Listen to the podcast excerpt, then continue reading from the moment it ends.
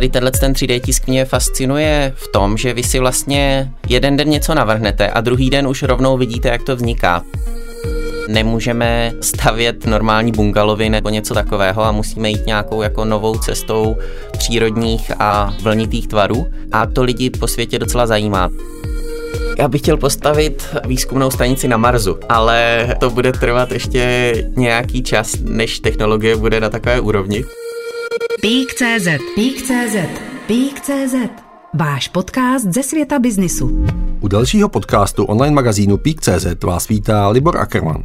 Na konci prázdnin bude představen veřejnosti na Pražském střeleckém ostrově unikátní projekt 3D tištěného domu Prvok.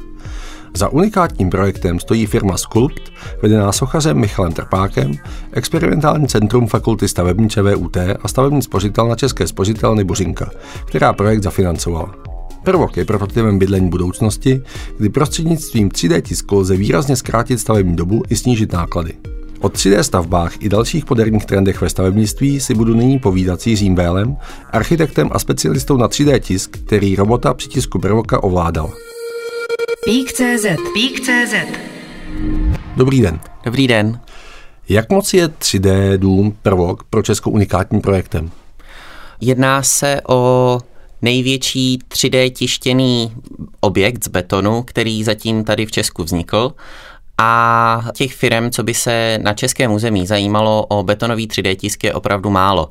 Troufl bych si tvrdit, že žádnou jinou než nás neznám, což uh, teda samozřejmě můžou existovat a můžou vytvářet nějaké věci, ale spíše zatím ostatní firmy to mají ve fázi teorie a malých objektů. Samozřejmě na univerzitách jako v Liberci, v Brně a tak už nějaké experimenty probíhají samozřejmě i na fakultě stavební na ČVUT. Nicméně nikdy se nebavíme o tak velkém měřítku, jako se bavíme o tom našem prvokovi, kdy už se jedná o normálně regulérní stavbu.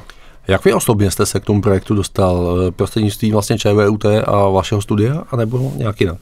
Nějak tak. Já jsem vystudoval fakultu architektury na ČVUT a architektura je hrozně zajímavý obor, ale já jsem si uvědomil, že mě vlastně nebaví to sezení u počítače a rýsování v počítači něčeho, co časem možná jednou bude reálné a viděl jsem tam vlastně hrozně dlouhou cestu v tom vývoji a v tom obíhání úřadů a podobně.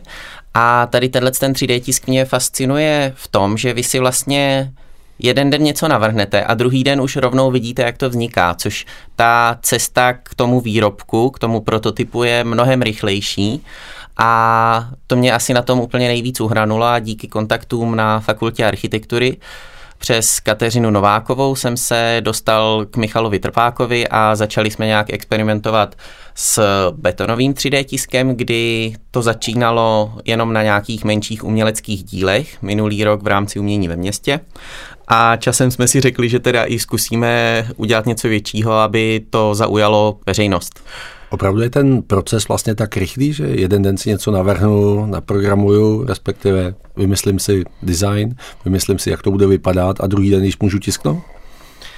Ano i ne. Samozřejmě zní to takhle a je to taková ta úžasná reklama a nahoře je tam ta malá hvězdička a pak někde v dolním rohu, že, že to vůbec vlastně není pravda, že to trvá mnohem díla tak. Nicméně, když se ta technologie zvládne dokonale a veškeré pracovní postupy, které my provádíme, budeme provádět bez chyby, tak se to doopravdy takto dá udělat. My jsme například takhle některé umělecké kusy a výtvory vznikaly tak, že Michal Trpák mi jeden den večer poslal skicu, jak to má vypadat a druhý den ráno už jsme to tiskli. Takže opravdu jakoby ta příprava těch dat je neskutečně rychlá. Nicméně, když se bavím třeba o prvokovi, tak té práce za počítačem a těch příprav je potřeba mnohem víc, protože samozřejmě se tam do toho už dostávají i jiné věci technické, stavební, požární, různý a, a už vlastně při tom tisku samotné musíme myslet na to, jak to bude statický a, a podobně. Takže tam třeba si musíme připravovat různou výstuž před tím tiskem, musíme doopravdy zvládnout správně tu směs, že třeba tři hodiny před samotným tiskem ladíme jenom tu směs, abychom měli ten ideální beton, ze kterého můžeme tisknout a podobně. To znamená, tak. čím větší projekt, tím v zásadě větší příprava, aby byly vlastně pokryty veškeré požadavky, které vlastně ta stavba požaduje. Přesně tak. Když byste se měl podívat, jakoby, jaké hlavní jsou výhody vlastně toho 3D tisku z hlediska stavebnictví? Oni lidé říkají, že tímhletím způsobem lidem začneme brát práci stavebníkům, což, jak to vidím já, vůbec není pravda, protože stavebnictví už teď nemá lidi. Nové byty a domy jsou drahé právě kvůli tomu, jednak taky, je samozřejmě víc věcí, ale jedna z hlavních věcí je, že je málo dělníků, kteří by doopravdy ty budovy stavěli. A to teď třeba bylo vidět i v koronavirové krizi, kdy všichni, všichni dělníci z cizích zemí se museli odstěhovat nebo museli zpátky do svých zemí a tady vlastně nebyl, kdo by stavěl. Mm-hmm. A všechny tyhle ty problémy časem budou výraznější a výraznější, protože doopravdy těch lidí ve stavebnictví ubývá. A zároveň vlastně Zase naproti tomu jdou ti roboti, kteří se zlevňují, zlepšují, zrychlují a jsou robustnější. To znamená, že časem si doopravdy myslím, že ve stavebnictví 20-30% toho stavebního průmyslu budou dělat roboti a budou dělat právě ty složité objekty, dejme tomu třeba schody, které se hodně složitě bední a, a můžou být jako po každé jiné a tak. Znamená Takže. to, že vlastně dojde k přirozené obnově mezi vlastně tou lidskou činností, kterou v zásadě přirozeně mohou nahradit roboti, ale v zásadě to půjde ruku ruce s tím, jak ti lidé budou vlastně v tom oboru bývat. Přesně tak.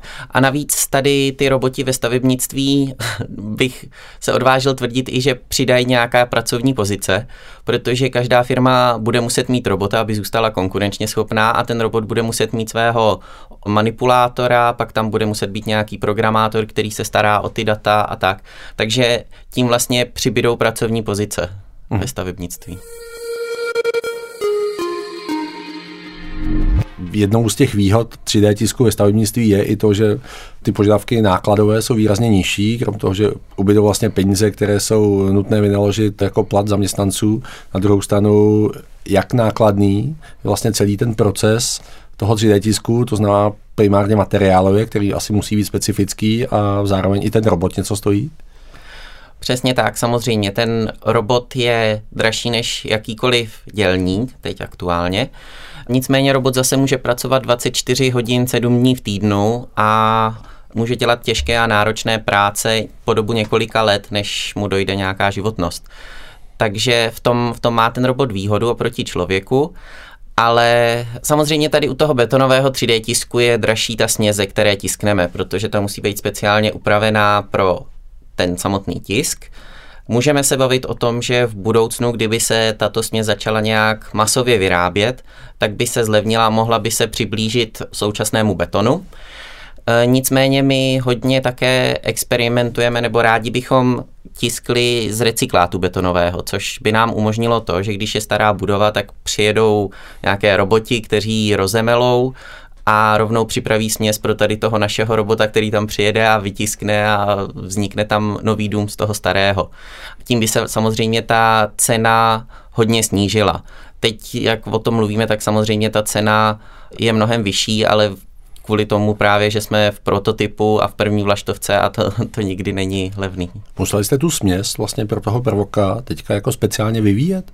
To znamená, stojí zatím nějaký chemicko-technologický proces, kdy ten materiál musel projít řadou zkoušek, testů a tak dále, tak, aby vlastně splňoval ty vlastnosti, které bylo k té stavbě potřeba?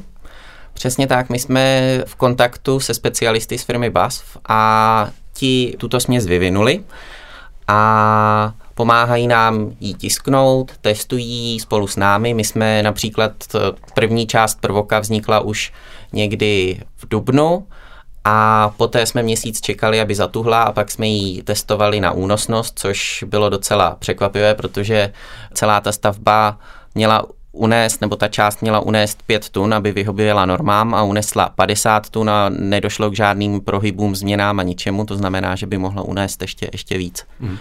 Takže ty zkoušky toho materiálu probíhají spolu s tou firmou. A co se týká úprav toho robota, který vlastně původně, pokud jsem si to dobře načetl, tak byl určen vlastně pro automobilový průmysl, nicméně teďka staví, tak eh, to je docela velký přechod mezi obory.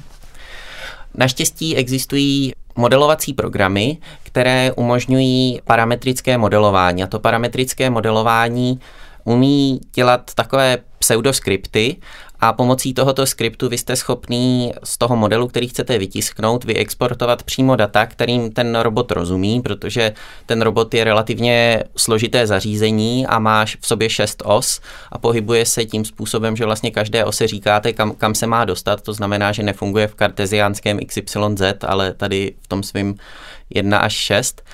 A tady tenhle ten skript, který my máme, nám vyexportuje data, které potřebujeme vytisknout do řeči toho robota, takže my už rovnou nahrajeme tuto řeč robota do toho robota a to je vlastně hodně podobné tomu, co je v automobilovém průmyslu, akorát, že tam těch příkazů je mnohem víc, protože samozřejmě vytisknout dům je mnohem náročnější, než dejme tomu, když v automobilovém průmyslu funguje ten robot, tak ten funguje na bázi něco odsud vem a dej to na, na jiné místo, nebo nastříkej tady tu čáru takhle a takhle.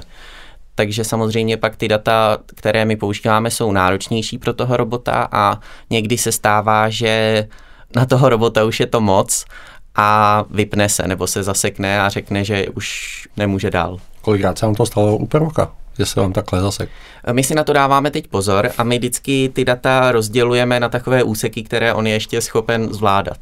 To znamená, že se vám několikrát zaseklo a vy jste Přesně zjistili tak. ten problém? Přesně tak. Když odbočím od toho, že vlastně Prvok je ta pro Českou unikátní projekt, mm. jak jste zmínil, tak eh, ve světě ale nejde již o nic ojedinělého.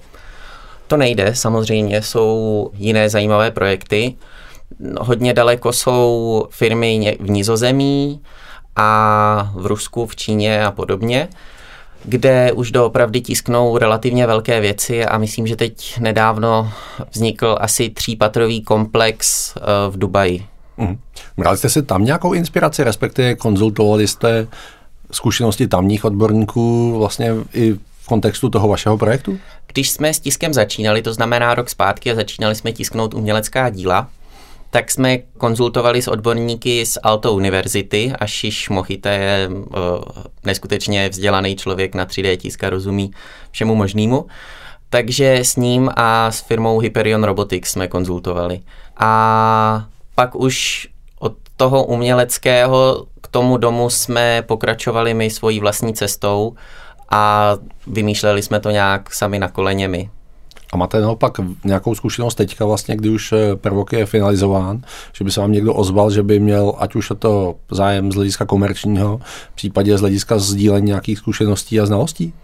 Ano, až mě to překvapuje, kolik lidí se ozývá, ale z celého světa to lidi zajímá, protože přece jenom, sice jsem říkal, že ty stavby vznikají všude po světě, ale jich doopravdy málo.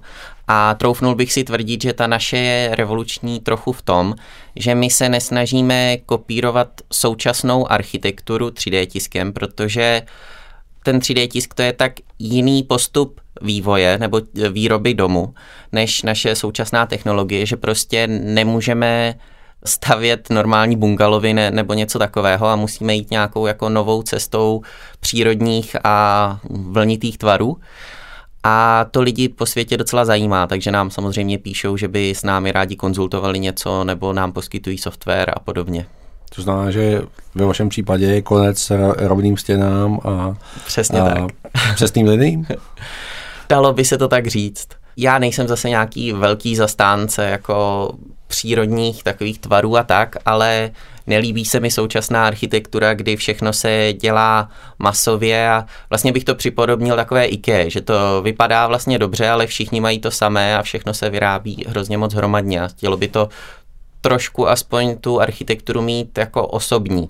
A to ten 3D tisk umožňuje, protože právě jak jsme se bavili, že ty data jdou rychle upravit, tak každý si tam vlastně může upravit a dodat něco svého. Mhm. Může si to dodat třeba den před tou stavbou, což je neskutečný.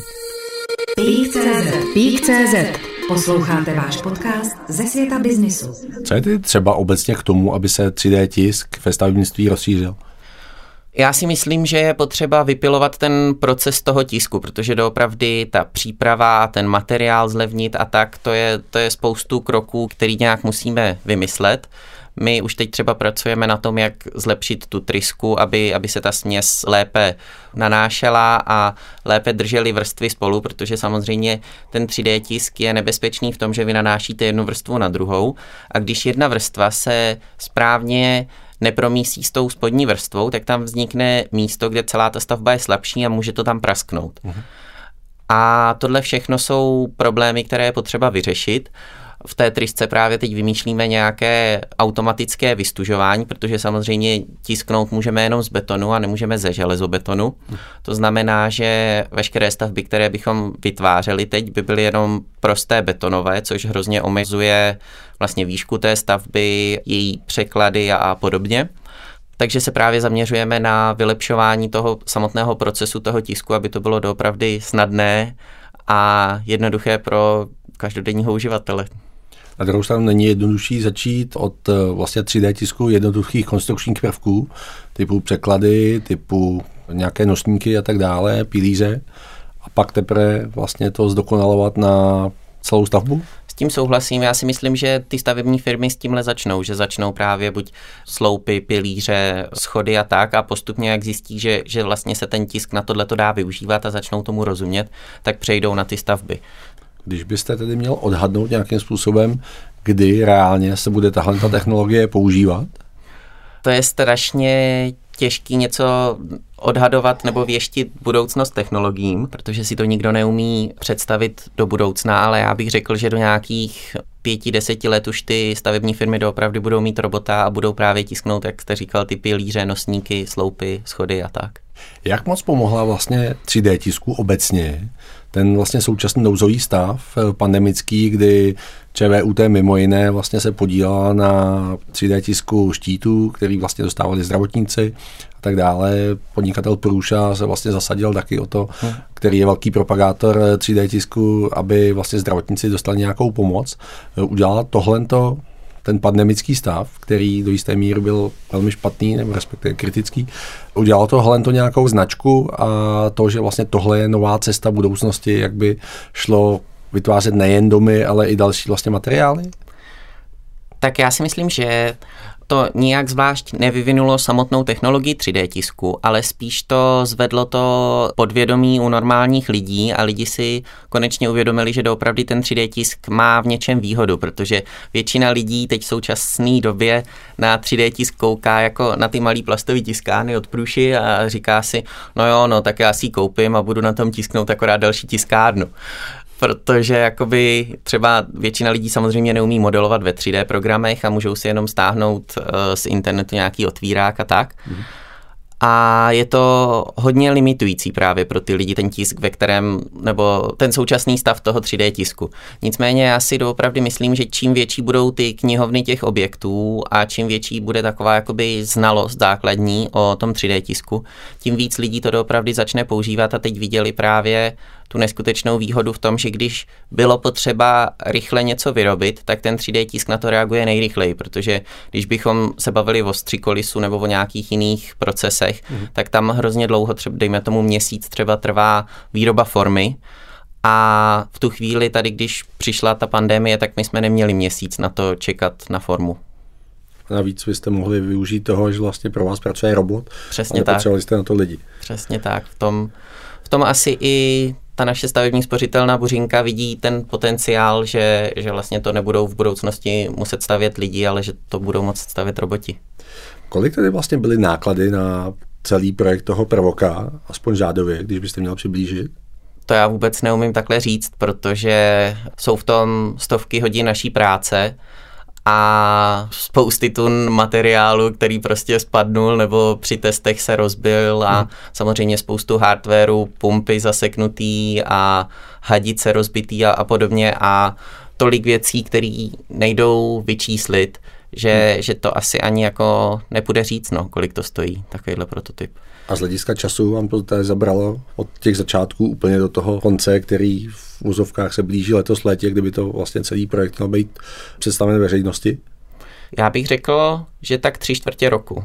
Mhm. Co byly ty hlavní překážky, které u tohohle projektu nastaly a Případně potom další navazující otázka je, jestli tyhle ty překážky jdou trvale odstranit, to znamená, že se z nich lze při dalších projektech poučit. Samozřejmě několik těch překážek nastalo už ve fázi toho vývoje stavby, kdy jsme měli, dejme tomu, problém se statikou domu, protože eh, žádný statik nám vlastně nechtěl schválit tu 3D tištěnou konstrukci, což mhm. já je naprosto chápu. Takovéhle konstrukce tady v Česku nikdy nevznikly a neexistují na to tabulky, neexistuje na to nějaká obecná směrnice, která by to nějak snadno jako vysvětlovala. A my jsme pak museli teda to tisknout tak, že ve vnitřní stěně jsme vytiskli, dejme tomu, takové kapsy, které se následně vylily betonem a zapíchali se tam roxory, železné tyče, což my jsme vlastně vytiskli takové ztracené bednění pro železobetonový sloupek a na tom nám drží vlastně celá střecha. Mm. Takže právě takovýhle řešení my, my jsme museli v průběhu dělat, kdy jsme vždycky zjistili, že někde je právě problém z hlediska toho, že se jedná o inovativní projekt a museli jsme to nějak v tom projektu upravovat. Pak samozřejmě je problém vzít betonovou stavbu, tu někam přesunout a ještě jí dát na ponton, aby plavala. Což jsou vlastně věci, které sami o sobě moc k sobě nejdou. A hodně náročné pro nás bylo vymyslet, jak tu betonovou stavbu vytisknout, pak ji rozdělat, pak ji přesunout a pak ji tady v Praze na náplavce složit a vystavit. Takže to jsme také docela dlouho řešili. To, že ta stavba je vlastně na pontonu, je i do jisté míry důsledkem toho, co vy zmiňujete, že na tu vaši stavbu nebyly žádné tabulky, to znamená, že na to není vlastně ani žádná legislativa a v případě Pervoku bylo opravdu jednodušší přesunout na ponton, kde ta legislativa je v úvozovkách mírnější a tu stavbu vlastně dovoluje, je to tak? Ano, přesně tak. Tím, že vlastně to není v tabulkách, tak dokážete se časem i v kontextu tohohle toho projektu do těch tabulek vlastně dostat? Já doufám, že ano a snažíme se o to docela významně, protože samozřejmě, když bychom chtěli postavit další takovouto stavbu, tak už bychom ji neradi jako znovu stavěli na vodu a tak a radši bychom ji postavili někam na zem a právě proto budeme potřebovat všechny tyhle ty stavební řízení a povolení a podobně.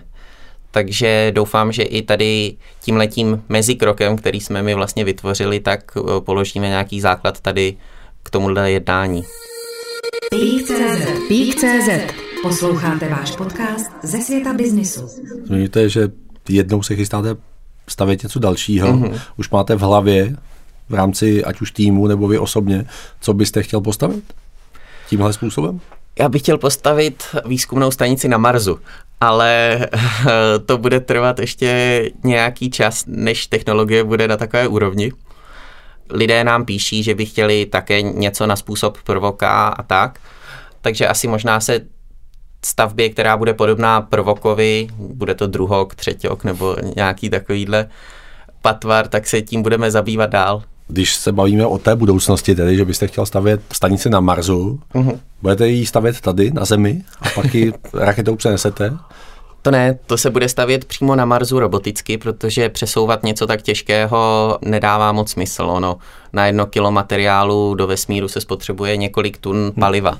Takže doopravdy obvykle je vždycky snaha do vesmíru dostat toho co nejmíň a pak si v místních podmínkách to zase získat co nejvíc. To znamená, že v zásadě se snažíte najít takové řešení, které by bylo univerzální a které vlastně by bylo použitelné ať už na Zemi, respektive v ideálním případě na Marsu, kam se lidstvo ještě stále nedostalo. Přesně tak. Ono jde o to, že hodně zajímavé téma je 3D tisk z místních materiálů. To se týká i nás tady na naší planetě, kde když bychom byli na jižním nebo severním pólu, tak bychom teoreticky mohli tisknout z vody, protože bychom zahřáli vodu a ona by tam rychle stuhla zase. Můžeme tisknout takhle na poušti, kde už vznikají různé prototypy toho, že vy máte vlastně velké zrcadlo. A když tam posvítí do toho slunce, tak speče ten pouštní prach nebo pouštní písek a vznikne nějaká tvrdá konstrukce, což je taky hrozně zajímavá věc. A takhle se dá podobně tisknout i na Marsu, kdy vy místo betonu používáte místní síru, kterou zahřejete a ona začne být tekutá a použijete místní kamenivo jako to plnivo mm. a tím vlastně tam taky můžete tisknout a vznikají různé stavby. Výhodou tohohle materiálu, který je na Marsu, je to, že vy pak tu budovu můžete zase zahrát, ona se vám rozteče a můžete z toho samého vytisknout eh, něco dalšího, že to je vlastně fyzikální takhle proměna jenom té síry. Není jednodušší zaměřit se v tuhle chvíli spíš na měsíc než na Mars? No, asi ano, ale nevýhoda měsíce je, že lidi už tam byli a že už to nikoho tak moc zase nezaujme, to je jedna věc. Není tam atmosféra, to na Marsu aspoň trochu je. A Mars je vlastně podobnější trochu Zemi také v gravitaci a ve spoustě takových jiných věcí. Taky tam je největší údolí a nejvyšší hora sluneční soustavy, takže kdo by se na to nechtěl jít podívat. Říká Jiří Véle, architekt a specialista na 3D tisk, který byl hostem podcastu online magazínu Peak.cz. Díky za váš čas. Děkuji také za pozvání. Peak.cz Peak.cz Poslouchali jste váš podcast ze světa biznisu. Další ekonomické a biznisové zajímavosti najdete na Peak.cz.